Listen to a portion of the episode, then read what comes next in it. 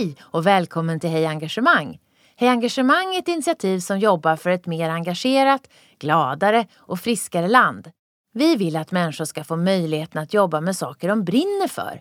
Inte för att de måste, utan för att de vill. Tillsammans kan vi skapa bättre förutsättningar för ett ökat välmående och lönsamma prestationer. Med Hej Engagemang får du träffa inspirerande personer som ger tips och insikt i hur du kan nå bättre resultat på jobbet och samtidigt må bättre. Nu kör vi! Hej och välkomna till dagens avsnitt av Hej Engagemang. Här sitter jag med Mårten Westberg och ska prata om engagemang ur ett ägarperspektiv. Och jag skulle väl kanske kunna säga att Mårten är Mr Engagemangsstatistik i Sverige. Välkommen! Mm, tack Beata! Vad var du för 30 år sedan, Mårten? Då, var jag, då hade jag kommit in som trainee, management trainee på Trygg Hansa och eh, stötte på eh, en medarbetarundersökning som gjordes och, och på det sättet, det var, alltså, då hade jag kommit från att ha varit eh, forskat och eh, undervisat vid University of Wisconsin. Och det sätt som man gjorde medarbetarundersökningar på i Sverige, det var chockerande.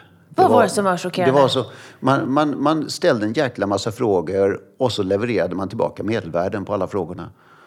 Eh, ingen, inget sätt att sålla fram vad som var viktigt och vad, som man, vad man kunde kasta i papperskorgen alls. Så jag, jag gick i taket. Eh, och, och sen så såg jag till att ta fram eh, värden på sjukfrånvaro per arbetsgrupp i, i dåvarande Trygg-Hansa. Och så, eh, och så eh, körde jag eh, regressioner med det där som beroende variabel. Och så kunde jag visa att sju frågor var jätteviktiga. Och sen så byggde jag en, en managementkurs inriktad på de sju frågorna. Och till den managementkursen bjöd vi in alla chefer som hade under medel, medelvärdet. I som de borde gå den här kursen alltså? Ja, och då, och då så, så, så egentligen tvärsom mot hur det alltid blir. Alla ledarutvecklare vet att till alla ledarskapskurser kommer de som redan är bra ledare. Eh, och de här, som, de här tyrannledarna, de, de är jättesvåra att få dit. Här drog vi ihop de som hade de sämsta värdena och, och bad dem inte komma utan vi talade om för dem att de skulle komma. Och de här sju, eh, sju värdena då, eller sju eh, indikatorerna som hade mest påverkan på hur medarbetarna mådde och trivdes. Vilka var de? Ja, det var rätt mycket, rätt mycket frågor om, eh, om att eh, känna sig sedd. Eh, vad, vad, vad frihet och och eh, känna, känna att man kan sitt jobb. Jag egentligen, vi var egentligen, utan att veta det, väldigt tidigt ute på en av de idag ledande teorierna. Och eh, kan du berätta lite om vad som hände i det där rummet med de här skräckcheferna då som fick veta att eh, det är viktigt att du bekräftar och ser dina medarbetare. Vad hände när, när vad de hände? hamnade där? Ja, det, det, det, jag kan säga att jag, jag var ju 25 år då. Och där stod jag. Lite och, pretentiöst Ja, kanske? där stod jag då. Och en av eh, medelåldern bland cheferna som satt där och lyssnade, eller skulle lyssna, var 50 ungefär. Eh, och så eh, precis innan vi skulle köra igång så tittade sig en av dem runt och så sa han, här sitter vi nu, alla de dåliga cheferna. Och eh, det satte liksom, där, där satt klimatet, alltså det var, det var eh, is på väggarna. Vad hände med den där gruppen sen? Eh, jag tror att de eh, utvecklades rätt så bra. Eh, till exempel så har vi en chef som när jag hade förklarat för honom, coachat honom riktigt mycket på vad, hur han skulle jobba. Så, mm, så, så frågade han till slut, du Mårten, du menar väl inte att jag ska göra så här? Och då sa jag, jo, det menar jag. Och så gick det några dagar. Sen kom en av hans medarbetare ner till mig och sa till mig, du Mårten, Mårten du måste säga till honom att sluta. Vadå då? Jo, alltså i, i, i 12 år har han öppnat dörren till mitt, eh, till mitt eh, rum på glänt, slängt in ett, ett papper på vad jag ska jobba med och stängt dörren. Nu kommer han in, sätter sig på stolen bredvid mitt skrivbord tittar mig i ögonen och frågar hur det är med familjen. Alltså, Creepy! Ja, han, han var ju säker på att han skulle få sparken. Alltså, det var ju fruktansvärt jobbigt. Uh, och, men jag sa till honom, nej, eh, tvärtom så kommer jag gå igenom beröm. Uh, för att han gör precis rätt. Och, uh, och sen som sagt så fortsatte det sådär. Så det var just den förändringen, det var en jättestor förändring. Men Mårten, när, eh, för 30 år sedan så, så, så, så, så var det här rätt så nytt. Att mm medarbetarnas engagemang, eh, nöjdhet, eh, känsla av tillhörighet på jobbet hade någonting med organisationens eller företagets resultat att göra.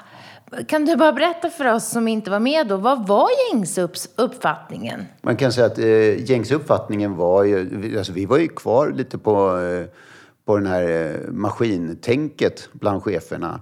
Eh, det här att, vara, att lyssna på medarbetarna, det var ju någonting folk gjorde för att de ville vara snälla. Eh, och en del gjorde det som sagt. Eh, jag kan säga att eh, en av frågorna eh, som, som har vi har haft med hela tiden är frågan om Känner du dig respekterad av din närmaste chef? Den låg på den tiden klart över på fel halva av skalan. Eh, nu innan jag, in, när jag lämnade NetSurvey, eh, de sena, sista tre, fyra åren, så hade vi problem med att få den frågan att fungera. För, eh, för svaren på alla företag i Sverige ligger ju på, långt över fyra på en femgradig skala. Det vill säga, eh, varians, eh, resultaten är så höga så att variansen blir för låg. Så man måste göra om frågan. Eh... På statistiskt språk är att du kan inte se om det är någon skillnad från år till år. För att det är så högt resultat från början att alla känner sig i princip respekterade. Ja, alltså problemet mm. är att eh, resultaten slår i taket. Eh, och, och det är ju det är oerhört glädjande att ha fått vara med på en sån resa. Men den resan började med att vi började prata på 90-talet om att vi kunde förklara 20 procent av variansen i lönsamhet. Och det var då mellan till exempel de olika kontoren i PK-bankens privatdivision. Mm. För de jobbade du mycket med? De jobbade vi med. Det, var en av, ett av de företagen vi eh, forskade på då. Mm.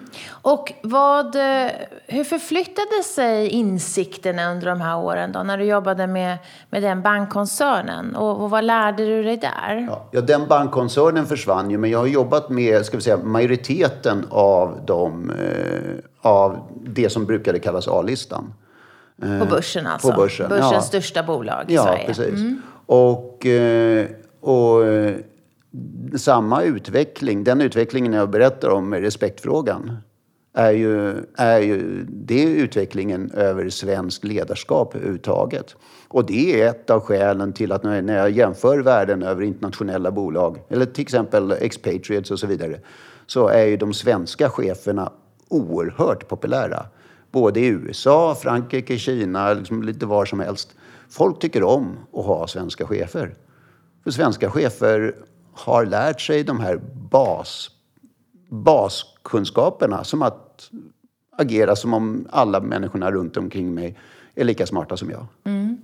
Och du, du, du, nämnde ordet, eller bolaget NetSurvey. Du har ju jobbat många år och byggt upp liksom verksamheten i ett undersökningsföretag som i många, många företag har använt sig av. Mm. Och vi är så nyfikna här just på hur vi mäter engagemang eftersom många fortfarande säger att det där är flummigt och inte går att mäta. Mm. Vad är din uppfattning idag eh, kring att mäta och fånga rätt parametrar? Hur, vad bör du fokusera på som chef eller som organisation? För mig är måttet, hur bra måttet är, det beskrivs av hur stor andel av, eh, av en målvariabel som alla säger är viktig, som jag kan förklara.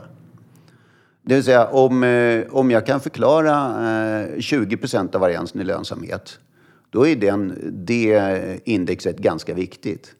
Men om jag sen kan komma på ett index som förklarar, som jag, som jag senare gjorde, över 50 procent av variansen i lönsamhet. Och varians i lönsamhet betyder varför går det bra för ett bolag men inte för ett annat? Vad är det de gör? Du försök, i, Mm. din, I ditt arbete har du hittat det som förklarar den skillnaden. Ja, det är det, som det det betyder. som förklarar skillnaden mellan, eh, mellan de grupperna som presterar bäst och de grupperna som presterar sämst Mm. i ett och samma bolag. Eller, eh, och sen så har du en annan makro, det som du pratade om, att eh, skillnaden mellan bolag A och bolag B. Och, eh, och det, jag, jag kan berätta, jag kan, vi kan sitta här 45 minuter och så berättar jag vad skillnaden är mellan makroanalyserna och mikroanalyserna. Men, men någonstans så, är, så får man som, alltså, man som statistiker måste vara eh, väldigt, eh, man måste tänka också. Man måste förstå bakgrunden till vad det är man tittar på för att det ska bli någorlunda klokt. Jag skulle vilja prata med dig Mårten om eh, eh det här som, de här variablerna som eh, du tittar på. Mm. Eller in, indikatorerna som du tittar på för eh, att förstå vad som påverkar lönsamhet. Mm. Om vi skulle kunna prata lite mer om dem, bara i, i ord beskriva. Eh, vad, vad kan det vara? Mm. Ja, om, vi, om vi tar ett klassiskt, eh, klassiskt industriföretag så är det oftast den närmaste chefen som är den viktigaste variabeln. Eh, och i den viktigaste variabeln, chefen, så kan jag tvinga isär den variabeln och så, så splittra den på det sätt som datan låter mig splittra den. Och, eh, och då får jag oftast eh, någonting jag kallar kommunikativt ledarskap som eh, ena variabel. Och sen så har vi då eh, kunskapen om, om det, det man jobbar med. Till exempel teknik om det är en teknikföretag eller eh, finans om det är finansföretag. Och så vidare, som den lite mindre viktiga variabeln.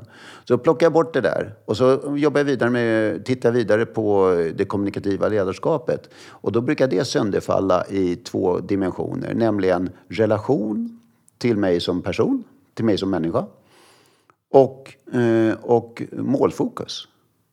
Ehm, det vill säga att kunna, att kunna förmedla, förmedla vartåt vi ska. Att vara visionär eller målfokuserad eller något sånt där. Så att, eh, så att det i, i de flesta linjestyrda företag är ju Centralt. parametern som, som faller ut först. Som står för jättemycket av, eh, av, av lönsamheten.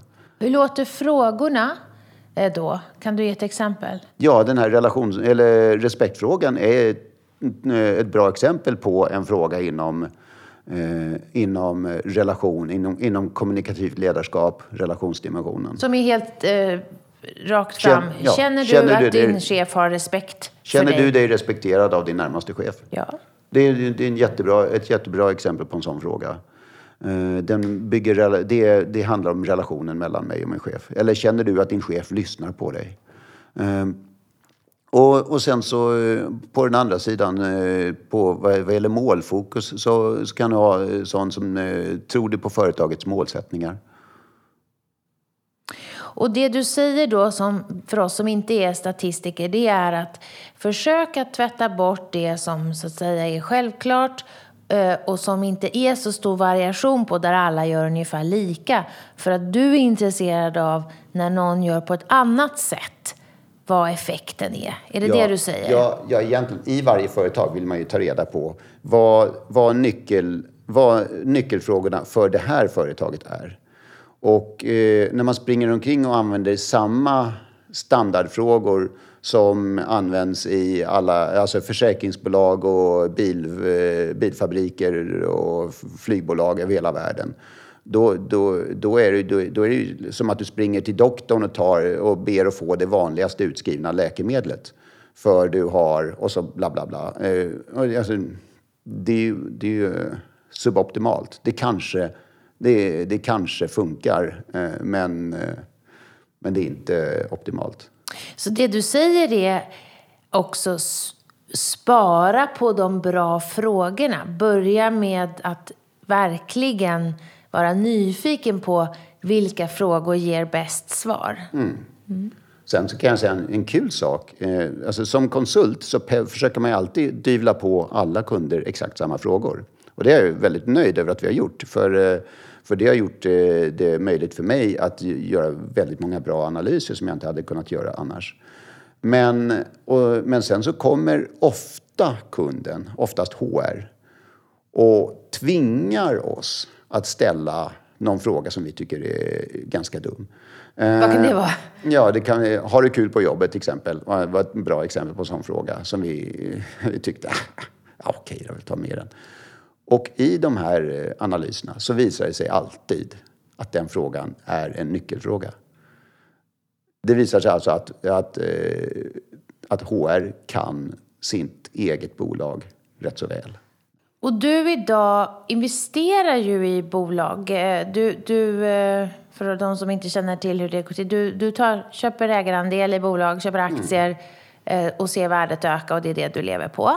Ja. Vad, vad eh, vad betyder engagemang i, i din, för dig idag? För att, eh, korrelerar engagemang då med eh, bolagets värde? Ser ja, du det? Ja, om vi säger så att jag tar ju fram eh, de företag som låter mig få göra de här analyserna. Då eh, sätter jag mig med deras data från medarbetarundersökningen eh, och kör ett antal faktoranalyser och så vidare. Och och sen så eh, kan jag då ta fram ett, det här receptet för vad som är viktigast i just det här bolaget. Eh, man kan kalla det engagemang, men det är, men det är ibland så... Eh, alltså, fri, saker som eh, ledarskap, den närmaste chefen, kan vara helt oviktiga i vissa bolag. Medan det andra, i de flesta bolag är jätteviktigt. Men, eh, men sen tittar jag på om det där stiger eller sjunker. Om det stiger, Över tid? Nej, om det har stigit nu. Från förra mätningen till den här mätningen. Har, har den här, det här indexet, skräddarsydda indexet som jag tar fram, har det stigit? Ja. Bra, då köper jag aktier för 250 000. Och, och sen så gör jag inget mer på två år. Inte ett, inte ett jota. Eh, utan, och efter två år så säljer jag. Och då vet jag att det kommer att gått bättre. Det sämsta utvecklingen jag haft hittills på ett sånt bolag är 58% plus på två år. Hur hittar du bolagen från början att investera i? Jag, försöker, jag kontaktar alla börsnoterade bolag lite då och då och ber att få data. Och det får man göra? Ringa upp och få data? Jag, får, ja, alltså, eh, jag kan ju eh, sitta hos dem, hos deras leverantör, göra analyserna och så jag vill egentligen bara ta fram ett värde. Alltså från eh, förra mätningen vi har tagit fram värdet var 67. Eh, och, det här, eh, och sen så kanske det är då eh, 70, är den senaste enkäten. Det är allt jag vill ha. Ehm. Och sen så kan jag däremot leverera värdena tillbaka till företaget. Så att de får, de får det här skräddarsydda indexet och kan använda det för att driva sitt bolag effektivare. Men, men så, så jag går ifrån, därifrån med enbart det här 67 för, för 2000, 2017. I ett viktat index då med massa variabler som du har räknat ut för just den här verksamheten så är mm. det det här som korrelerar med lönsamhet och så mäter du av det. Precis. Och här mm. måste jag ju tacka NetSurvey. För tack vare att NetSurvey hade all den här datan och jag fick frihet att utveckla nya index och så vidare så, så kunde jag göra det här på ett 50-tal bolag då. Och, och sen så har jag fortsatt, och, men då har det varit historiska analyser. Och sen så kunde jag följa upp med, be fler företag om historisk data. Det var lättare att få historisk data. Men då kunde jag jämföra med, eh, med hur aktiekursen hade rört sig. Så att jag har jättemånga histori eh, den historiska analysen är jättestor. Men sen så var det det att, eh, att finansindustrin sa ju till mig att ja, ja, det finns massa sådana här historiska eh, samband som inte funkar framåt i tiden. Så använd det framåt i tiden och visa att det funkar att investera på. Det är det jag håller på med. Vem intresserar sig för det här du håller på med idag? Det är väl eh, ja, eh, framförallt folk inom HR som är väldigt intresserade. För det, det här stärker ju eh, dem. Alltså, det vi gjorde tidigare, det hjälpte HR en hel del. Det stärkte HRs kort. Men, men nu är man där att, eh, att ledningen säger ja, lönsamhet, alltså det är ju aktiens kurs som gäller. Det är det som är eh, det nya svarta. Och, eh, och då när, vi, när jag säger ja men okej, vi, den långsiktiga aktieutvecklingen kan vi också förklara. Eh, och, eh, så då har vi blivit ett snäpp ännu mer strategiska. Ska vi bara- jag förlåt, och alla. HR-människorna. Ska vi bara kort för de som inte förstår. Alltså, lönsamheten på sista raden som man säger, alltså hur, vilket resultat en, en verksamhet gör, kan ju vara positiv men ändå kan bolaget vara lågt värderat som helhet. Och det du tittar på är värderingen av hela bolaget Ja. och hur det skiljer sig. Hur det förändras Ja. över tid. Det är det som är aktiekursens utveckling, bara för Precis. de som lyssnar. Och bakom, bakomliggande där eh, så, så är det ju förstås sådana saker som att eh, eh, när, när allting funkar bättre i bolaget då, då kommer folk utveckla bättre processer eller bättre produkter eller bättre försäljning och så vidare. Och, och det tar något år innan, innan det där eh, har kommit aktiemarknaden eh, så här, till godo. Att de kan se det där. Och därför så, så tar det något år innan, eh, innan börskursen går upp efter att medarbetarundersökningen har stigit. Det du tittar på är ju korrelationen mellan eh, det här viktade indexet som du jobbar fram som är företagsspecifikt, där du eh, har en ganska djup förståelse för hur en organisation och verksamhet fungerar. Och så tittar du på hur det ehm, korrelerar med börskursens utveckling. Ehm, är, Jag tittade på Tittade det först. på det först. Och historiskt så, gjorde, så höll jag på och jobbade med det i rätt många år. Eh, och eh, kunde följa ett stort antal börsnoterade bolag över många år. Och såg att det här var ju stabilt. Men det var ändå ingen som trodde mig. Och när jag pratade med mina vänner i finansindustrin så sa de mm, att eh, ja, men använd det där som ett, eh, som ett beslutsinstrument framåt i tiden. Då kommer vi tro dig. Så det har jag gjort sedan dess. prediktivt index. Ja, precis. Och, eh, Och det har du ju gjort. det har jag gjort. Tror de dig nu? Nu börjar de tro mig, men jag behöver fler observationer. Eh, mitt mål är ju att kunna, kunna komma till att jag kan publicera en artikel i, i någon respektabel journal. Ta Harvard Business Review eller något. Eh, men, eh, men då måste jag ha ett stort antal observationer. Och här har GDPR gjort det lite bökigt för mig. Att få ut data? Ja, precis. Att för, det, eh, det jag gör är ju per definition att jag använder datan på ett annat sätt än den var tänkt att användas. Den, det, det, det gör väldigt mycket bra forskning omöjligt.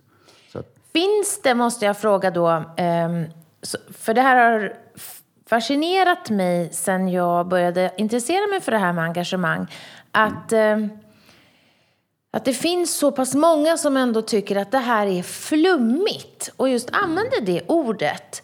Ehm, finns det en, en bild av att det kan inte vara medarbetarnas nöjdhet och mående som ytterst eh, skapar verks- värde i den här verksamheten. Det, må- det är ändå ekonomiska mod- styrmodeller och det sättet som vi organiserar oss på. Är det så att ju mer nära vi kommer liksom börsbolagens ledningsgrupper, att den här känslan av flummighet ökar? En väldigt styrande fråga här. Mm, Eh, mm, jag skulle säga, eh, alltså bästa svaret på den frågan för mig är den gamla klassiska US Steel-studien där man, eh, där man lät ett antal produktionschefer och reklamchefer och marknadschefer och så vidare, och så vidare ekonomer, titta på samma case. Och så fick de uttala sig om caset. Och produktionscheferna sa ju att det här är ett produktionsproblematik och det här är lösningen är produktionsorienterad. Eh, HR-cheferna tyckte att det här är en HR-problematik, lösningen är HR-orienterad eh, och så vidare. Och så vidare. Eh, alla såg det ur sitt perspektiv. Och om vi tittar på svenska ledningsgrupper så är antalet ekonomer, ja, det är väl typ 80 85 procent. Och några teknologer brukar det Ja, vara så, också. ja, ja, teknologer, ja precis. Eh, men, eh, men HR-människorna, eller beteendevetarna, är, extremt under, eh, underdimensionerade där. Eller det är för få av dem helt enkelt. Och, och därför så, så är det är klart att det här perspektivet alltså, är inte lika starkt. Samtidigt upplever jag att på, ju högre upp i ett större bolag man kommer, desto större förståelse har du. Eh, så, att, eh, så att ofta är det så att förståelsen är som minst i, i mellanstora industriföretag. Där är de som mest fyrkantiga om vi får raljera lite. Ja, precis. För Mest- samtidigt berättar ju du att ditt index är ju inte bara ett index som är ett för alla utan att det är skräddarsytt för en specifik verksamhet vilket i mina ögon låter som att du har ett ganska tvärfunktionellt perspektiv. Det är varken en HR-fråga eller en produktionsfråga bara eller en logistikfråga. Eh, Att det är inte egentligen HRs frågor du jobbar med längre. Nej. När jag, när jag sitter och tittar på, om jag eh, tittar på lönsamhet och jag kan förklara 20 procent av eh, lönsamheten. Och sen, eller eh, ännu bättre, jag kan förklara 50 procent av lönsamheten. Ja, men då är det ju, då är det, ju det, är det som förklarar hur mycket av lönsamheten jag kan förklara med min modell. Talar jag ju egentligen objektivt om hur bra den här modellen är. Eh, det, eh, och det är väl så jag brukar resonera med ekonomer, teknologer och så vidare i ledningsgrupper. Man får börja för utifrån en... Hur, är det här måttet viktigt? Är, är, är, är aktiekursen viktig för er? Ja, säger de. Ja, okej, så här mycket av den kan jag förklara. Och, eh, och, och, och sen så kan vi prata vidare. Då, jag, då är jag inte någonting som, eh, som HR har släpat in i, i styrelserummet. För vi, har ju, vi vet att vi har ganska många unga chefer som lyssnar på eh, Hej Engagemang och som är i början av sin karriär. Eh, om de misstänker de här sambanden som du beskriver och har svårt att liksom, till sin, sina chefer och till sin ledningsgrupp argumentera för eh, att titta på andra variabler än de, de som man tittar på idag. Va- Hur, hur, ska de gå tillväga då? Ja, eh, det beror på vilken, eh, vilken chef du har. Men har du en sån här klassisk, eh, det är lönsamheten som räknas, så är det, ja men okej, då, mm, hur mycket, eh, så här stor andel av lönsamheten kan vi förklara med den här modellen? Mm, den, eh, vi började ju som sagt på 90-talet med 20 procent. Den modellen, eh, i de testerna jag har gjort mm, på mikronivå, alltså inom ett och, och en, en, företag ett åt gången, eh, så var jag uppe i 50 procent innan, innan jag lämnade NetSurvey. Så att, eh, så att det, det går att det, göra. det är en extremt hög eh, prognos eh, alltså på, på lönsamheten. Jag tror att våra lyssnare har förstått redan nu att du är en liksom klurig typ som du håller på med statistik, du kör stora datamängder, du är liksom nyfiken på att hitta det minsta lilla, du skruvar på detaljerna. Vad sitter du och skruvar på nu Mårten? Vad, är, vad, är, vad skulle du vilja knäcka för typ av insikt nu? Ja, den här, nej, just nu så, så håller jag ju inte på så mycket med statistik. Utan eh, just nu sitter någon miljon på, på mitt investeringskonto och skvalpar. För det, det, har- ju gått två år och, eh, sen jag investerade senast i ett bolag. Och eh, efter två år så måste jag ju sälja, för det är min modell. Jag, jag följer ju min modell väldigt stenhårt. Och, eh, och, och jag har kunnat ägna mig åt, eh, åt viktiga saker eh, tack vare att, att den här modellen är så väldigt bra. Nu behöver jag kanske ägna mig åt att, åt att kontakta vd igen för att få in mer data. så För jag att få mer investera. data, jag tänkte säga det. Ja. Mm. Tror du att det kommer att vara lätt att få ut data? Nej, jag tror att GDPR gör det svårt att få ut data. Jag, jag, jag, ska inte använda ordet få ut data. Utan, jag, utan det jag gör är att jag går till där datan finns kör några faktoranalyser, tar fram eh, det här måttet, tackar för mig och går därifrån. Och så köper jag aktier för 250 000. Nu är det dags att få veckans ordination av vår egen engagemangsdoktor, Johan Bok. Doktor Bok ger bland annat tips på hur du med enkla medel kan öka ditt eget eller dina kollegors engagemang. Undersökningar visar att det endast är 50 procent av medarbetarna som upplever att de vet vad som förväntas av dem i arbetet. Och det är inte så vi vill ha det. Men vad ordinerar doktor Bok då? Jo, nummer ett. Se till att ni har resultatmålen på plats. Det vill säga, vad är det ni vill uppnå med allt ert arbete? Nummer två. Bryt också ner i så kallade process och prestationsmål. Det vill säga, hur ska ni lyckas uppnå det där attraktiva resultatmålet? Slutligen nummer tre. Sätt upp läromål. Vad är det ni behöver lära er att få de bästa förutsättningarna att prestera på topp? När du kom in här i rummet så eh, för er som eh, lyssnar här på radio så är det ju, eh, ska jag berätta, att då kom Mårten in i löparshorts och löparskor. Mm. Eh, för det är en, har jag förstått, en, en passion för dig. Mm. Men inte bara din löpning, nu introducerar du dig också för andras löpning. Berätta lite om det, det de, de projekt och de initiativ som du har skapat kring löpning och unga människor. Mm. Okay. Ja, eh, eh, jag har i, i alla år varit en hobbycoach. Eh, vid, vid sidan om, eh, om eh, mitt arbete så har jag coachat eh, folk och fått fram eh, jag menar, flera som har gått väldigt bra.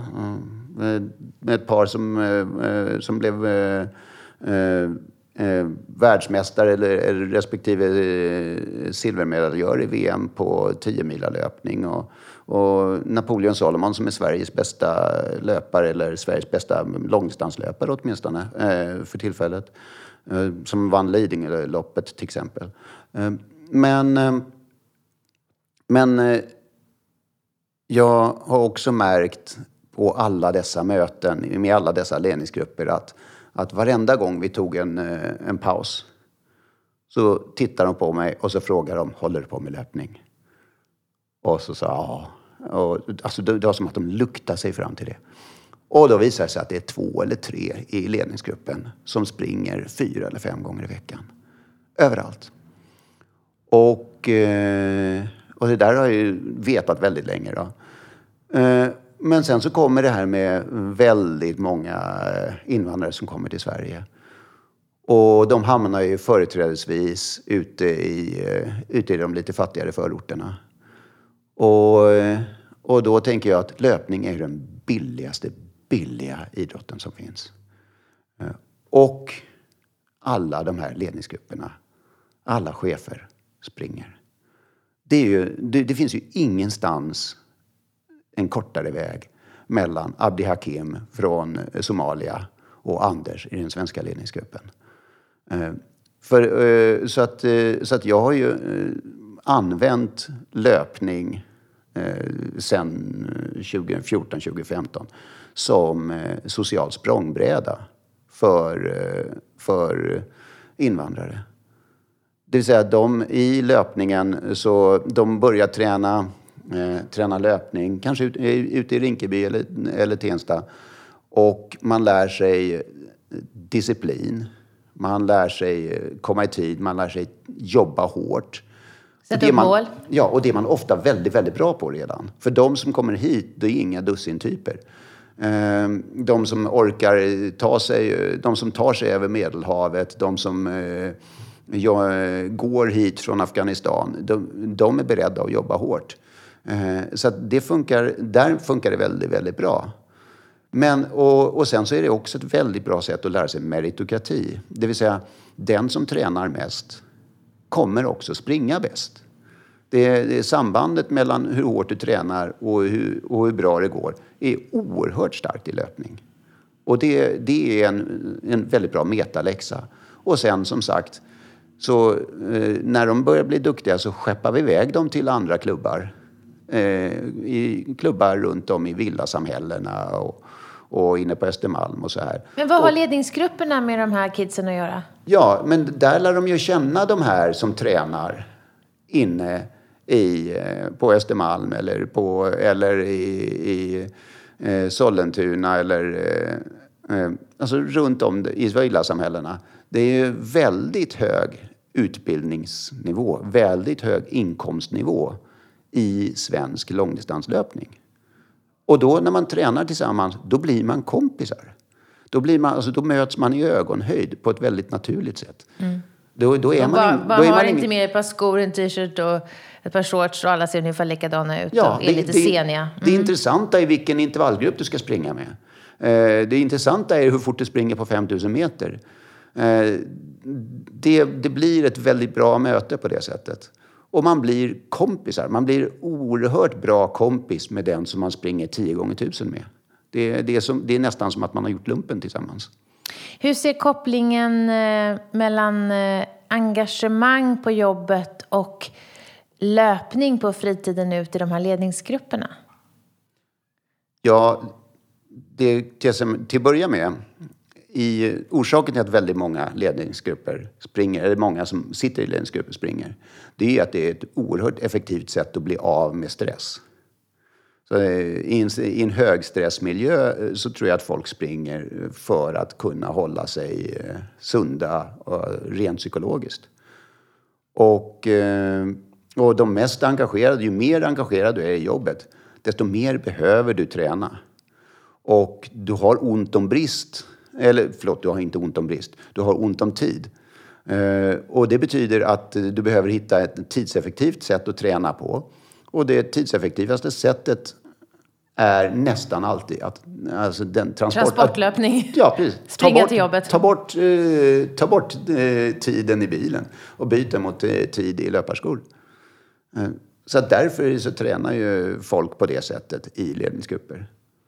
Och det är ju superbra. Mm.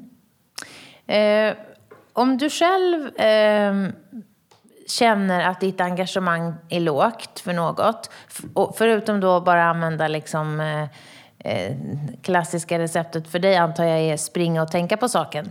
Eh, vad gör du mer för förändringar för dig själv? För du är en ganska självmedveten person. Ja, jag kan säga att eh, jag, jag, är en, eh, jag är i den lyckliga sitsen att om någonting enga inte engagerar mig, då gör jag det inte. Det är lite samma som jag har en regel vad gäller diet. Jag äter bara sånt som är gott. Jag har samma sak vad gäller eh, arbete. Jag gör bara sånt som jag bryr mig om. Och om du skulle coacha en eh, person som eh, idag är i början av sin karriär och vet att ja, men det är väl några hundår tills det blir liksom perfekt för mig, tills jag får verka fullt ut och verka på mina villkor. Tycker du att eh, man ska stå ut en stund eller är det, kan, kan du tänka att jag ska nog ta den där Mårten-regeln jag med och bara lämna det som inte jag tycker är kul. Va, mm. Vad händer då? Ja, det, eh, in, när man är ung så kan man, inte vara lika, kan man inte välja lika mycket. När man är fattig kan man inte välja vilka jobb man vill ta. Utan man måste först eh, klara det. Men eh, vad gäller engagemang, jag får ju väldigt många som kommer till mig och säger jag ska bli världsmästare. Och eh, då försöker jag flytta om så att vi inte sätter prestanda som mål. Utan att vi istället eh, sätter insatsen som mål. Det vill säga, målet för dig är att ha kört eh, innan, innan maj så ska du ha eh, tränat eh, 300 träningspass du ska ha kört 50 stycken backpass och så vidare. Och så vidare. Då, eh, då ställer sig den här unga killen eller tjejen på startlinjen och är en vinnare. Sen får loppet gå som loppet går. Eh, och det är inte så att man låter bli att springa fort bara för att man är en vinnare redan. Utan det visar sig att man, får, att man är befriad från, från spänningar istället. Och man springer mycket fortare. Mm. Du får fler segrar. ja, du, du, man får fler segrar när man låter bli att tänka på segern. Det, och, och, och, jag tror att det gäller ganska många sammanhang. Men, det, men, men det, just i löpningen så är det så väldigt tydligt. Det är lättast, som, som laboratorie, så det väl, funkar det väldigt väl. Och det, själva träningen blir rolig, roligare också. Eh, och gruppen blir mer avspänd. Därför att fokus är på här, där vi är nu. går ju direkt att applicera in i en organisation eller i ett företag också. Och om jag, jag behöver inte ens fråga dig om du har kul på jobbet, för det glittrar i dina ögon när du både pratar om löpningen och dina investeringar och eh, statistik. eh, vi är jätteglada att du var med oss idag. Tack Mårten Westberg. Tack Beata. Vi hoppas att vi har väckt tankar om hur du kan bidra till ett mer engagerat Sverige. På hejengagemang.se kan du hitta mer inspiration och tips kring hur du som individ, ledare organisation kan jobba för att skapa ett ökat engagemang, välbefinnande och nya resultat. Tack för att du har lyssnat!